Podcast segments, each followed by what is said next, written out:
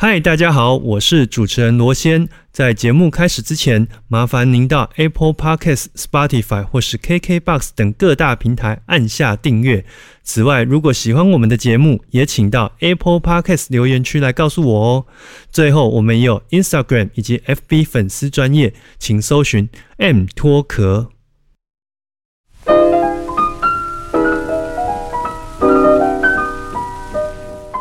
我是罗先。欢迎收听 M 脱壳 Music and Talk。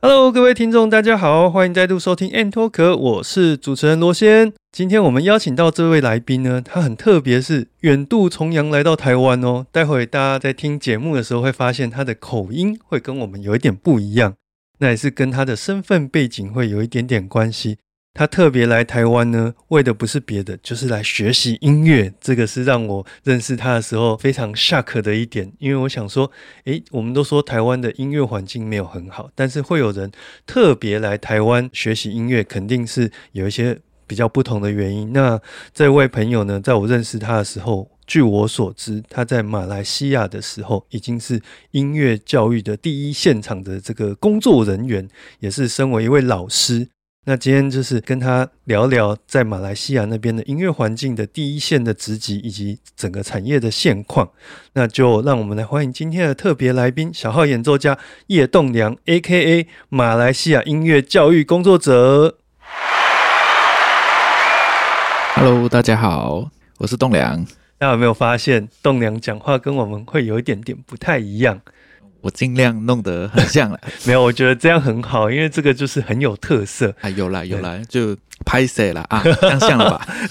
哎，你来台湾几年呢？我来台湾头头尾尾快十年，嗯，因为中间有回去一段时间哦，所以多多少少都有学到我们讲话的一些台语的腔调，对不对？就那几句了，然后还有一些。得要消音的那几句，大家一定要学嘛。对，那我会跟栋梁认识，其实是之前之前呢，也就是一年半前，我有访问过这个呃于小怡老师嘛，管风琴家于小怡。当时其实栋梁就是接待我们的这个工作人员，同时也是老师的贴身的助理。那在这个机会之下，我才发现哦，原来这位朋友是很不容易的，因为他是特别远渡重洋来到台湾。来跟我们学习音乐，那我们大概一年半没没碰面了嘛？对对，那是刚好有机会有这个机会，可不可以跟我们聊聊？就是栋梁最近在做什么事情？就很感谢是罗先的邀请，我一直都在就是做跟音乐相关的，然后就是有跑一些行政，也有一些演出，然后我当然也是有演，就是有参加一些台湾的乐团。最近我们有一场会有一场音乐会。就是我跟我的朋友组的四重奏，是附属在台湾铜管乐团底下的四重奏音乐会。嗯，它是一个很特别的编制。怎么说很特别？在台湾比较少见的一些铜管乐器，比如说 cornet，就是短号。嗯，一般我们都用小号嘛。嗯，然后还有一把中音号 tenor horn。然后在管乐团通常大家看到都是法国号。对，它它就不是法国号，是 tenor horn。然后还有 euphonium。就是两支短号，一支 tenor horn，一支有 volume 组成的一个四重奏。那我们这四个就是会在八月二十号有一场音乐会。诶，这样听起来，这样的编制是比较属于英式乐团会使用的乐器，对不对？对对，因为我们四位都是来自台湾铜管乐团的乐手，然后就是我们就是想说来弄一些比较小编制的东西，室内乐的形式的重奏。所以我们就是才决定去开这个音乐会啊！这个编制在台湾比较少见，台湾比较常看到的小编制应该是铜管五重奏。对，然后这个铜管四重奏，其实在英国啊已经是非常非常的流行。他们就有点类似他们的铜管乐团，然后他在休假的时候、休季的时候，他们团员会去组的一些四重奏。然后是说来做外快兼职？呃，也不完全，因为。他们夏季音乐会，他们不见得都真的是职业的，不是靠这个赚钱，他们比较是玩开心的。嗯，所以他的曲目其实也有非常优美、非常非常非常优美的旋律的曲目。就像我们这次音乐会，我们有其中一首 Eric Bo 他写的 Jewels，就是珠宝，他的那个曲目，他就跟一般你想象的铜管乐器，铿铿锵锵那种很大声的完全不一样，整个听起来就是很像在唱歌一样，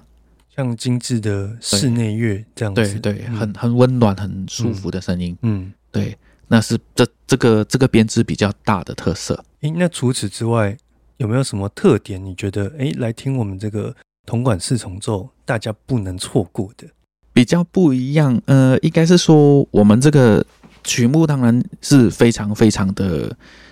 广阔，我们有很多种不同的风格，我们从古典乐改编也有，一直到一些原创作品，比如说英国的一个作曲家 Philip Spark，嗯这大家都听过。然后其实他写非常多给铜管四重奏或者是铜管乐团的作品，比起大家熟悉的管乐团作品，这个 Philip Spark 要特别讲一下，因为这个吹过吹过管乐团的人，听到他的名字，那个鸡皮疙瘩都会起来。对啊，然后树 啊那个木管的手指都马要跑很快，对，其实不要说木管，铜管都快死掉了。对啊，然后我们就是以铜管乐团来说，或者是铜管四重奏来说，你所有听到那种啊、木木管竖笛、长笛的那种快速音群，都发生在我们每个人身上。哦，这样听起来，其实这场音乐会是很有趣的一场音乐会。就来看我跑手指，对，那我们这边特别提一下这个音乐会的名称呢，大家可以上阿 Q Face 这个售票的系统查，音乐会名称是我们四个人。对对对对，呃，如果搜寻上来说的话，四啊特别要注意是国字的四。对对对对，那音乐会的日期是在八月二十号的晚上七点半到九点半。那地点呢是在齐格飞的艺术中心。嗯嗯，对，所以这边再跟大家说一次，要上阿 Q Face，音乐会名称叫我们四个人。对对对对，对，这个那四是国字的四。对我稍微讲一下为什么会是这个名字，嗯，因为我们这个是四重奏，对一二三四的四，所以我们想要正式一点，嗯所以我们才用国字的四，对，所以叫我们四个人，嗯，因为我们四个都是人，所以不要用数字四去查，会查不到。找不到啊。对，那如果说呃听我们节目的话，show note 下面我也会放这个购票链接，一张票只要四百块，就可以有一个很美好的夜晚。欢迎大家。欢迎大家来听音乐会。再来就是我呃，今天很特别，就是找栋梁来聊聊你整个呃求学的经过，跟这个 在马来西亚的所见所闻。那比较特别的一点是，我们会好奇你为什么要远渡重洋来台湾学这个念我们这边台湾学校的音乐系？因为呃，我们当初会选择台湾，就是呃，最直接的原因是我我有中学的时段，我有来过台湾玩，嗯，然后我很喜欢这个地方。然后另外一个其实比较现实的一些东西，就是台湾是用中文教育，对，我不用再去学一个外语，嗯。然后我就可以直接去上课去学音乐，然后就对整个门槛，而且比较了很多，比如说学费也好，生活费也好，台湾都是我们就是我家人比较可以负荷得了，所以嗯。当初才选择来了台湾，嗯，而且台湾音乐系也相对比较完整。对。你说音乐的这个整个教育来说嘛，嗯，整个教育、整个资源，连比如说，好像呃，我们平常听音乐会，我们有一个很好笑的笑话啦，台湾看电影都蛮贵的嘛，嗯，然后听音乐会搞不好比看电影还便宜，对啊，有时候两百块就可以听到音乐会。一两百块都有啊。这在马来西亚比较没有。那你可不可以帮我们简述一下你在马来西亚所看到的整个音乐的状况？嗯，马来西亚就是以我中学到大学的那个年代来说，就是马来西亚的音乐会非常非常的少，然后马来西亚职业乐团也只有几个，就是马来西亚国家的交响乐团跟马来西亚爱乐，嗯。然后它不像台湾到处都是比较好的职业乐团，台湾职业乐团就五个了，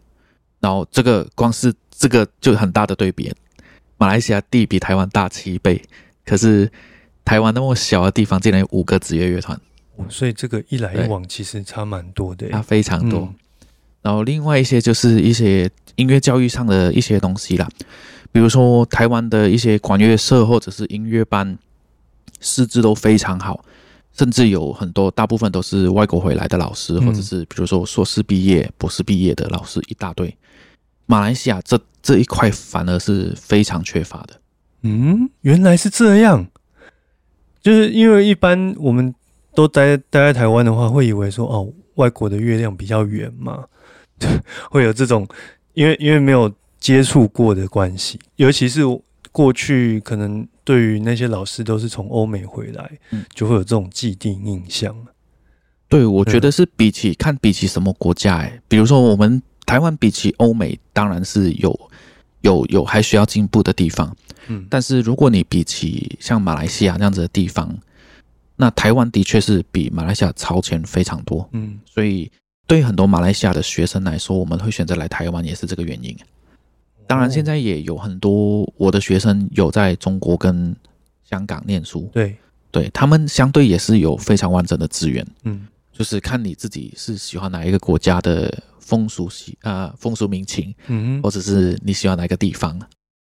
诶，那我很好奇，就是说，那照你这样子说的话，在马来西亚的音乐环境似乎不如台湾，可是当初你怎么会在当地就是开始接触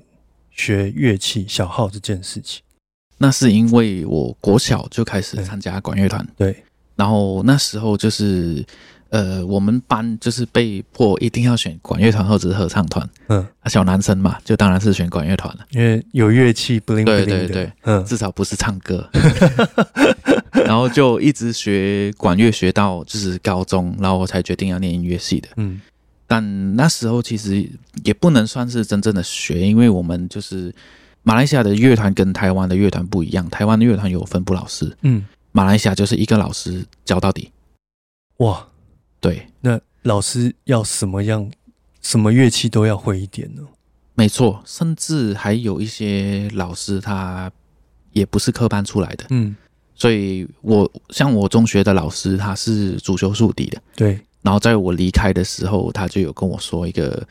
蛮蛮刺激的一句话，就是哎、我知道你吹的有问题，但我不知道你的问题在哪里，你就来好好问你的老师吧。所以就是说，他们也许有音乐上的专业，但是各科的乐器不见得能够精通嘛。对。这个这个其实是可以理解的，但是就是说又没有办法，就是像有分部老师针对个别乐器去处理这样子。嗯。嗯。当然，我觉得还有另外一个，台湾除了社团之外，还有那个音乐班的制度嘛。对，但马来西亚是完全没有音乐班的，嗯所以你你在马来西亚你要学音乐，得要就是可能自己去外面学钢琴，嗯，然后考皇家，对，或者是你在学校刚好你的学校有一些音乐团体，可能合唱团啊、管乐团啊，或者是弦乐团啊，甚至是国乐团，你才有机会去碰到学习乐器这个平台，这个这个东西。嗯所以这个是我觉得整个教育制度下来，就是台湾跟马来西亚比较大的差别。所以你在马来西亚当地是可以说是有点像半自学的方式在接触这些乐器嘛。对对。来台湾之后呢？来台湾之后，因为我一开始大学我就是念音乐系了，就是嗯完全整套的音乐教育。嗯我是在辅大，辅大的课程其实我觉得设计的非常完整，嗯从乐理呀、或者是一些音乐的历史背景上，或者是一些其他的跨领域的训练都非常的扎实，所以导致我那四年突然间就是有点从零开始，然后全部扎出来的。然后包括很多演奏的经验啊，或者是一些有个别课，然后也有一些大师班可以让我去参加，这样子就学习到非常多。也就是说，你整个那个训练的过程是变得很完整的嗯一个对音乐的概念的训练，这样子。对对对嗯所以我觉得这个是台湾蛮棒的一个地方，因为就是不管各层级的整个音乐教育都是编排的非常完整的课程。可是我觉得有点有趣的是，我们在台湾常说这个音乐系啊，毕业就是失业。对啊，那以你目前的呃，就是就我们这样听下来，到目前为止，那你回去马来西亚也是没有工作可以做吗？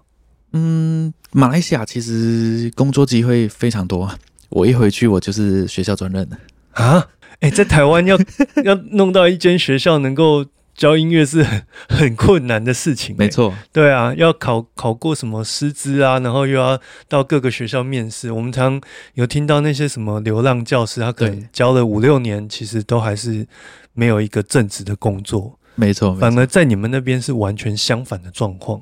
我们那边一来是非常的缺乏专业型的老师，嗯或者是甚至我回去当老师的那个年代，呃，音乐系毕业的，甚至主修铜管的，真的非常少。嗯所以那时候我的我从我的母校就是刚好那时候我也是也是有那个类似带学金这样子的嗯交换，哦所以我们叫做奖学金，对不对？对对对对嗯就是他付钱让我来念，然后我嗯回去要当老师。哦，对这个跟台湾的公费制度是有一点点像，有点类似然后你要回去，呃，等于是有点像是把这个义务把它做完这样子。对对对嗯对，你那时候前几年，我那时候欠欠四年，就想那时候没想那么多，嗯，就先有钱出来念再说嘛。而且会觉得说，哎，回去就马上有工作了。对、嗯对，我也不用担心说找工作什么的，然后就可以让我就是稳稳的做我自己想做的事情。嗯所以那时候其实你说开心也蛮开心的，然后当然辛苦也是有，因为毕竟是你要自己去开发你自己所有的东西，嗯，这个也是比较不一样的地方。等于是学校给你一片净土，你自己要去种树。这个我对我我蛮感谢我的学校，就是我那时候的学校，就是它比较，因为音乐课不是那种考试科，嗯，它不像什么国音数那一种要考考高考那一种，他不用，所以我的音乐课的课程就是相对的非常的自由，我可以自己去编排，嗯。我要让学生上些什么。诶，那你可以帮我们介绍一下你在马来西亚那边的学校的状况？可以，因为马来西亚的学校，我们呃，我我在的是一所中学，对，台湾都分高中跟国中嘛，嗯。然后马来西亚比较没有这样子分，比较都是完全中学，哦，就是那个国中跟高中是绑在一起的，对对，就直接所以他入学考试就是国中那一次。对嗯，就一次。然后像我们的学校就有留级制，就是你可能国一上国二的时候，你的总平均没有达多少分，你就是留级，就重读一年。哎，台湾早期也是这样，对对，然后后来我们是采用学分制嘛，反正你对毕业前这个要拿到多少学分？台湾这边可以用学分制，是因为编课是就是分课跑课室的时候比较有充足的空间。对，马来西亚相对这一块比较难达成，嗯，因为很像我的学校，我之前任教的，就我一般有六十个学生，哇，如果六十个？对。你，光是非常挤，考一次试就要改六十份作业，没错，嗯。那时候是的确，这马来西亚的整个普遍上都是这长这个样子啊。嗯当然，马来西亚还有另外一种，因为我的学校是私立的，嗯然后我们叫独立中学，就是华人办的学校，嗯，政府没有补助的学校。然后有另外一种是国立的学校，国立学校就是完全是受政府教育部那边去管辖的，控管的，对，嗯那种就会他的学生人数没有我们那么挤，然后那种资源也比较多，对。不过那一块就是比较呃，他的主要上课的媒介语会是马来文跟英文，嗯所以有可能你一班有好多种不同的民族，比如说马来人、华人、印度人都会在同一班里面哇，。这样不是很容易打架吗？哎、不会啦，现在不会了，就是就你会你会体会到不一样的东西啦。嗯可是也有一些人，他们就会比较啊、比较偏向送孩子，就是华人的孩子就会送去读中，嗯但是也不不见得每一个州属都是长这个样子。就是在吉隆坡，就是有几所比较有名的读中，嗯，哦，所以你的学校就是在当地的首都吉隆坡这样子，，吉隆坡。然后是属于一个不错的一个私立学校，是的，而且是名蛮前面的，排名蛮前面的。对这个有点像什么啊？有点像我们，比如说北联考试，诶，现在还叫北联吗？我也不知道。反正呢，北联考试考完，有的人师大附中不念，他跑去念延平中学。嗯嗯因为延平中学的那个也是名校，对，然后就是他们管理学生的方式是蛮受到大家推崇的。嗯嗯我们学校其实有一些制度，就是也是让我们的学校，呃，为什么那么值得考，或者是很多人来考？嗯因为以往他们的入学考试大概是，呃，印象中大概有一两千人来考，然后可能只录取一两百个。哦，对，对大概是是十这个趴到二十趴之间。没错，嗯。因为呃，我的我的学校是寻人中学，然后它就是有它有非常多的我们叫联课活动，就是有点像是台湾的社团，然后他们学生办的那些社团都非常非常的盛大，然后甚至有些还会带团出国的，但是那些所有的筹备工作都是由学生进行，哎，这个跟台湾的社团活动很不一样对哎。完全不同。嗯，因为我记得我们哦，国中以前都是老师带着我们出去，对啊，对，到高中其实还是会有一个带社团的老师嗯在旁边看着。我们也还是会有，就是嗯我之前在那边当老师，我当然也是管乐团的那个顾问。嗯然后我们当然也是得要看着学生出去，但是所有的其他的操作跟所有行政工作都是由学生自己完成的。所以就是在我的学校训练当中，除了政课，除了一些就是学术上的训练之外，他们还可以训练到这些这一部分的能力，嗯，他们的发展就会比较，我觉得比较完全。这过程当中，你有没有看过学生有没有什么有趣的事情可以分享？有趣的事情哦，就是呃，曾经我带学生来台湾，然后他们就是，当然我们有旅行社嘛，然后就是他们来台湾新内高中交流，然后他们从打包乐器嗯，到出国，那个简直就是跟工厂一样，他们会自己去帮我找一堆箱子，嗯，然后一堆什么保鲜膜那种，哦，所以你们乐器整批对啊整批。这样，呃，对，因为我们来演奏，所以嗯。他们的乐器得要上飞机，然后但是你上飞机那个 hand carry 的行李的，它有一个长宽高的限制对啊，嗯。所以也不见得你所有乐器都可以上得到。那我们就得要装箱，嗯，然后他们为了担心那些乐器被撞坏还是什么的，他们就挤啊挤，把那衣服啊什么给它挤在乐器 case 里面，各式各样的对方法自己对对对对去想，他们就自己会去嗯。想好，然后帮你包好。然后你看他们包，就是我们通常都在旁边监督嘛。对，然后你看他们包，你觉得很有趣，然后他们就自己会去组织起来，比如说有一个人当就是总监督工啊嗯什么的，然后他就会去指挥他的学弟妹去做什么。这个是我觉得你看到他们就是蛮有趣的地方了。有然后有一些呃，好像我从小带着来的，他们可能出国出过三三次或四次。他们从第一次可能他就是包行李的那个小弟，对，然后到他变高三的时候，他就是指挥的那个大哥。哇，这样也六年呢，对啊，那个就很好玩了，那是非常有趣的。这这个从基层一直到领导的这个阶层，他都有经历过这样子。对对对嗯很多学生就是他们都会有经历过这样子，然后再出来念书，然后我有收到蛮多的学生 feedback，这个是我蛮感动的，就是他们都会跟我说，哎，很感谢以前在学校学到的这些领导能力，嗯到他们来到大学玩社团或者是一些什么学生会啊、系学会那一种，他们都知道该做什么，派得上用场对，嗯完全用得到，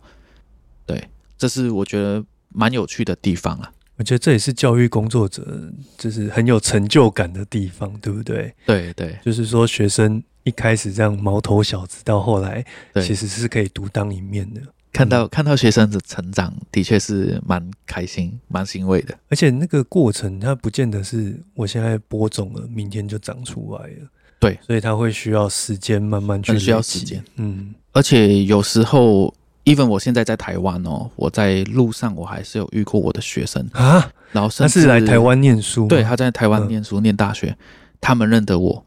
我搞不好连他名字我叫不出来。我有遇过，这样会不会很糗？嗯，就那时候超担心的，诶，我有没有做什么蠢事？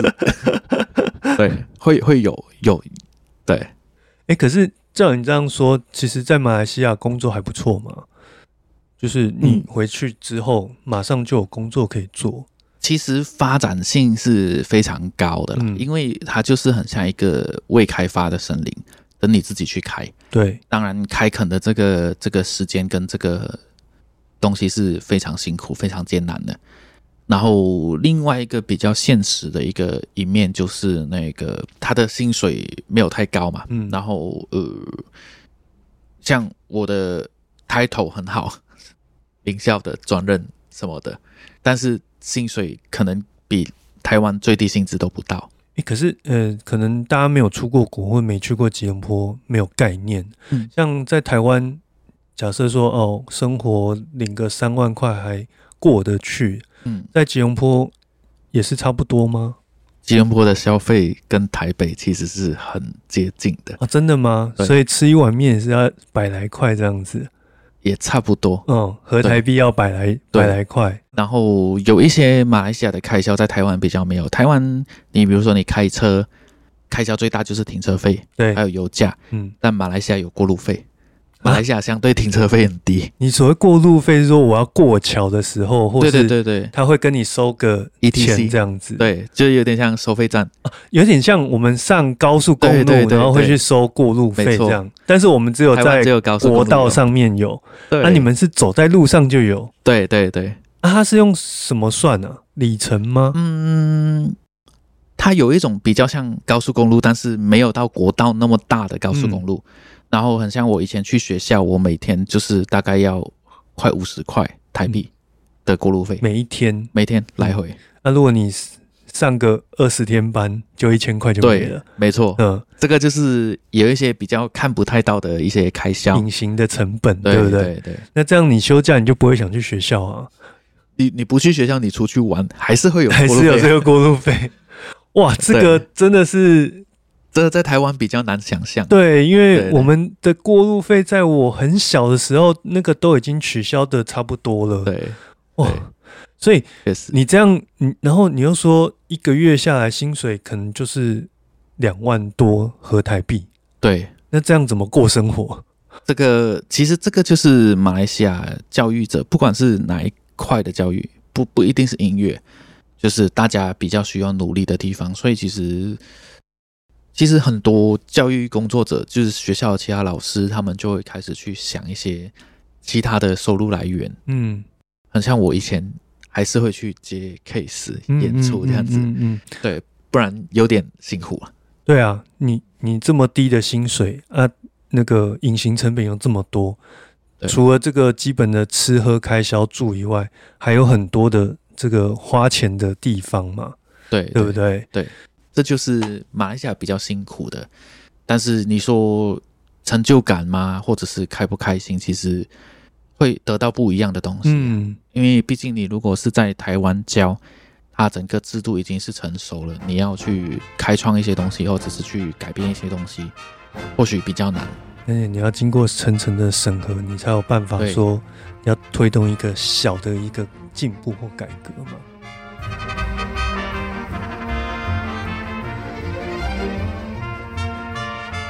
我是音乐教育工作者叶栋梁，你现在收听的是 M Talk Music and Talk。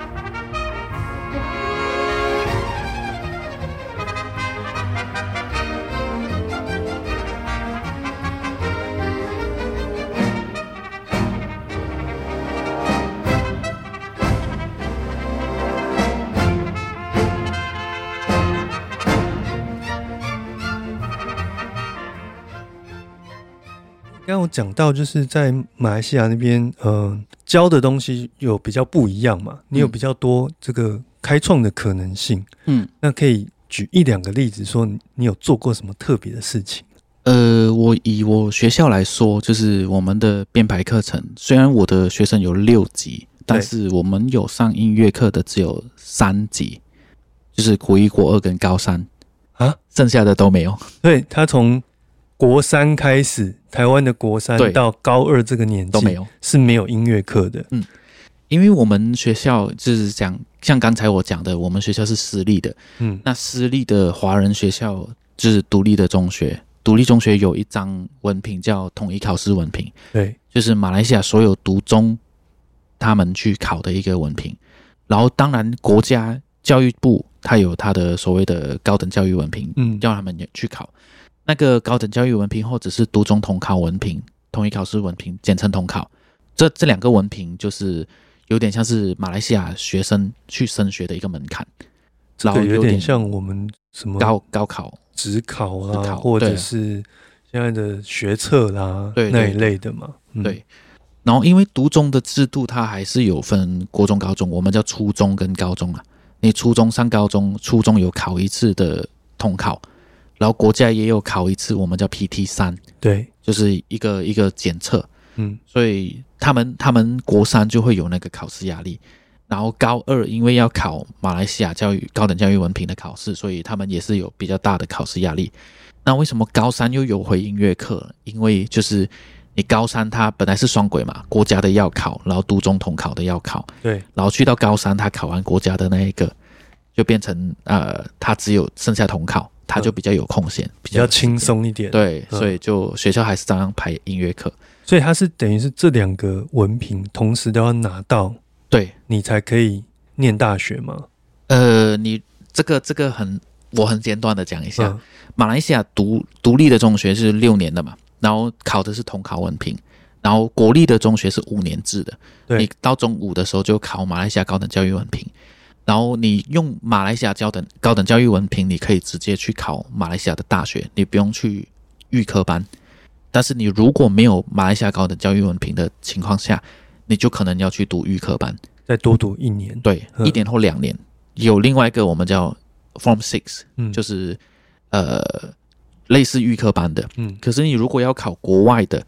因为马来西亚的中学制度有五年，但是大部分国外的大学它要求是你六年的中学教育，嗯，就是十二年国教的概念，对，所以他们比较没有那一个，所以他们就必须得要去读一个预科班 diploma，他才有办法去考国外的。嗯。但是你如果是在独立中学升学的话，就是你有六年的中学教育，你也有读中统一考试文凭，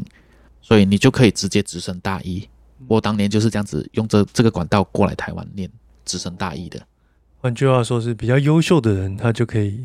上课压力比较大，很像比如说我们高二的时候，我们要念跟考试的科目大概快二十几科，嗯二十几科。对，哇，台湾的 因为一套是马来文的，就是比如说历史，我们就有中文的历史跟马来文的历史，它的内容也不见得是一样的。然后分开来考，这样分开来考，完全不同。考试方法或者是考试范围、内容都不同。我就拿历史来举例，马来文的就是国家定的那一套历史，比较偏向是马来西亚史、嗯，东南亚史。对，可是中文的那一套历史比较偏向是可能 maybe 世界史、中国史，跟当然东南亚史一定有。哇塞，马来西亚人也要读中国史，对，哇，这个真的是这个就呃，好特别。所以对于我们的学生来说，压力自然是哦，真的诶，这样听起来，其实台湾的学生其实压力也不见得比人家大诶。台湾的也有它难的地方嗯，就像我据我所知，台湾的数学课是非常难的，哦，真的吗？可能你是说跟你们马来西亚比起来对啊差很。多吗？我印象国中就已经碰到有一点微积分什么的三角函数啊，啊，对三角函数，就是国三搞不懂的东西。国三下学期就开始在赛口赛了。对啊，对，我马来西亚也有，但是嗯我觉得它的变化、它的题型没有台湾的复杂。嗯，然后对这个就是我觉得呃各有优缺啦，两个国家的教育制度都不一样。因为我们都常说不要让孩子输在起跑点上嘛。长大了才知道，原来起跑点并不是在学业上，是在的确，这个 那时候才是起跑点。对。哦，这个所以其实很不一样诶。对啊，所以那时候呃，因为音乐课这样子编排，它中间隔了三年，所以我的课程就必须设计的比较不是连贯性的。嗯所以我那时候呃，学校也有另外一个活动是，是给我蛮好发挥，相对我的压力也是非常大的。嗯就是学校每一年都会需要举办一个音乐课成果汇报，嗯。也就是说，我要把所有普通班的学生，不是演艺团体的学生摆上台，然后我每一班就要弄一个节目出来。哦，所以每一班都要是不同的节目这样子。对，嗯。对，当然我因为我在那边当老师四年，我有就是四年都有不同的设计跟构想。嗯。然后我有第一年当然是就是在测水温嘛，就是嗯有点是在寻找方向。第二、第三年开始，我就觉得做的比较完整一点，然后甚至有我有合班好几个合班变大合唱的情况也有试过，所以就是有各有不同的一个体验然后比如说，我觉得在我印象中比较特别的，我曾经有给一个班去弄过 percussion ensemble，嗯，对他们但他们不是音不是音乐班班的，对，嗯不是音乐课班，他们连谱都不会看，就是一个一个音教这样子。但呃，台湾应该有听过那个破铜烂铁吧对，，Stomp，嗯或者是韩国的有一个团体，他们是切菜的，对，对，也是打击乐团。然后我就是用那种方式让学生去用生活上会用到的东西，比如说桌子啊、笔啊、嗯尺啊，在台上做呈现。然后这个是我觉得，呃，这样子过来，整个学生他们可能因为你一般六十个人，不见得每个人都喜欢音乐，对，更加不会每个人去学会看谱，嗯，所以门槛太高了，对，门槛太嗯高。我那时候我要的要求，我要的一个想法就是，我希望他们都喜欢音乐，就是开心，好这样子就好。对，嗯然后后来做这些东西，反而让他们非常活跃，非常开心。嗯然后呃，因为破铜烂铁对他们来看，我就播那些影片给他们看，他们就很开心。所以那班我就决定去给他弄破铜烂铁这样子的表演。哦，所以其实每个班都不一样，就是有不一样适才教育的对，意义在里面的。因为有一些呃，就是台湾应该也有分自由班跟所谓的后段班嗯那种开玩笑，就是用学业的方式去对对对，分嘛，就放牛班的学生就会比较动一点嘛，嗯然后前前段班的学生就会比较静，所以我前段班比较多是唱合唱，嗯然后我有一些合唱，甚至他们会去唱到四部的，甚至我有一些我自己改，也有给他们唱过。然后比较比较活动，就是比较动的班，他们就适合做一些比较特别的 percussion 啊，或者是加一点点戏剧效果嗯的演戏。然后也有一些是有有，他班上里面就有很多弹钢琴很厉害的，会拉小提琴的或者是什么的，我就用他们拼拼凑凑弄成一个小型的小小音乐剧这样子。然后他们也会有他们自己的想象力。嗯你在跟他们排练、跟他们去训练的时候，你就会发现，哎，其实学生有很多很多很好的 point，然后你把它怎样运用在他们身上，嗯，那创造出他们的东西，这个是我觉得蛮好玩、蛮神奇的。哦，我觉得教育最难的就是这个、欸，对适才适所，然后就是用他自己最擅长的事情让他去发挥。的确，嗯所以这个要特别用心去观察每一个学生。这个这个的确，那时候对我来说是非常大的一个挑战啊，但是我也很开心有做过这些事情。嗯然后甚至我高三，因为高三他们都长比较大，他们更加没有办法接受像国一、国二那种训练，对，他们更加静不下来。嗯所以我高三的几乎所有课程，我都是让他们自己自由发挥去拍 MV。他们从录音开始，他们可能没有很好的器材，他们可能就是用手机录，然后从录音到混音，然后到整个剪片，整个制作成整个完整的 MV。哇，都让他们自己去做。然后那种出他们出来的作品，就是我不会去规定他们要做什么曲子或者是什么风格的东西，他们就去分组，然后去找他们自己想要做的。所以也有一些组蛮成功的，嗯，然后也有做的非常好的，然后对，甚至也有我有一些学生现在已经是在念这这一块专业，哦，你说只是影视相关的，对影视相关的，对，现在做的比我还好。可是我觉得这个就是成就感的来源啊，因为你就是给他钓竿，让他自己去钓鱼嘛。对啊对啊嗯因为我那时候设计这个，其实我也没有想太多，我只是希望他们喜欢这个音乐，然后有多一个他们觉得好玩的东西。不然我觉得这样子的中学生活不够有趣。都在考试嘛。对啊，太我们都。经历过那一种哦对，对整天都在念书跟考试，所以很需要有一个有趣的老师来带大家做这些对，有趣的事情。没错。诶，那刚刚提到就是一些比较一般人对音乐产生一些兴趣嘛，嗯可是应该也会有一些学生，就是他特别对音乐有兴趣，想要走这一条路的。学校这边有特别的方法吗？那时候其实学校有让我开一堂课，就是课名当然是叫嗯音乐欣赏，但是我们大家都心里知道，那个音乐欣赏课是比较类似，我会把它当做是大学预科班这样子来教，嗯就是比较有兴趣想要念音乐或者是往音乐专业走的学生，我就会让他进来选我的选修课。嗯他们只有高三才会有选修课，那他来选修这堂课，我就会比较提供比较多、比较完整的，比如说音乐历史或者是一些、呃基础乐理，训练，至对，嗯甚至视唱听写的训练。嗯因为我自己走过这条路，我当初是很彷徨的。这个这个也是一个笑话，就是大学都会上音音音乐系都会上听写课嘛，嗯。听写课一开始就是听节奏节奏题，对，然后一开始弹拉嘛，我那时候什么是拉我都不知道。然后我来到第一堂，就是福大第一堂，他就会给我们分班，嗯。然后他就会先考。考了的时候，我就看着老师，老师我要写哪一条线呢、哦，老师整个就笑出来，你马来西亚来的对不对？我说是啊，因为从来没有上过这些课。哦呃，在台湾如果说一路这样子上来，对对。他们就知道说这个这个是一个 common sense common sense，而且就是就算非科班的，他要考音乐系，嗯。考国考一定都会考听写，你都会知道要写拉这样子。那我完全不知道，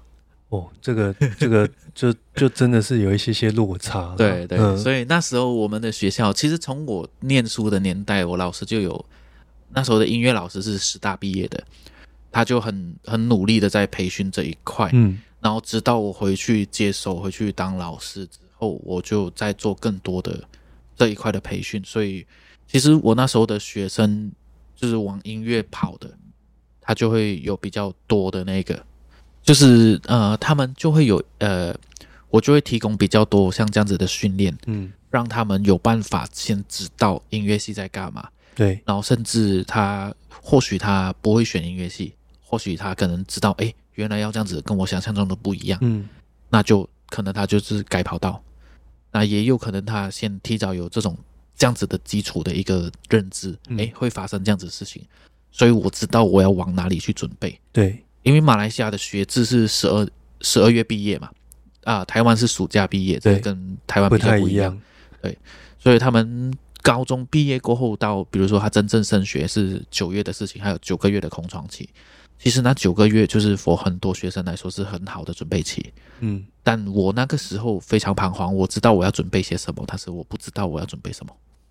哦，你就知道说其实是不够的，对，但是至于要准备什么，我做什么事不知道嗯。对，对啊，所以我自己走过这条路，所以我那时候就告诉自己说，我不能让我的学生也有这样子的嗯。疑惑，所以我就会一直在学校能能做的范围里面去提供他们很多他们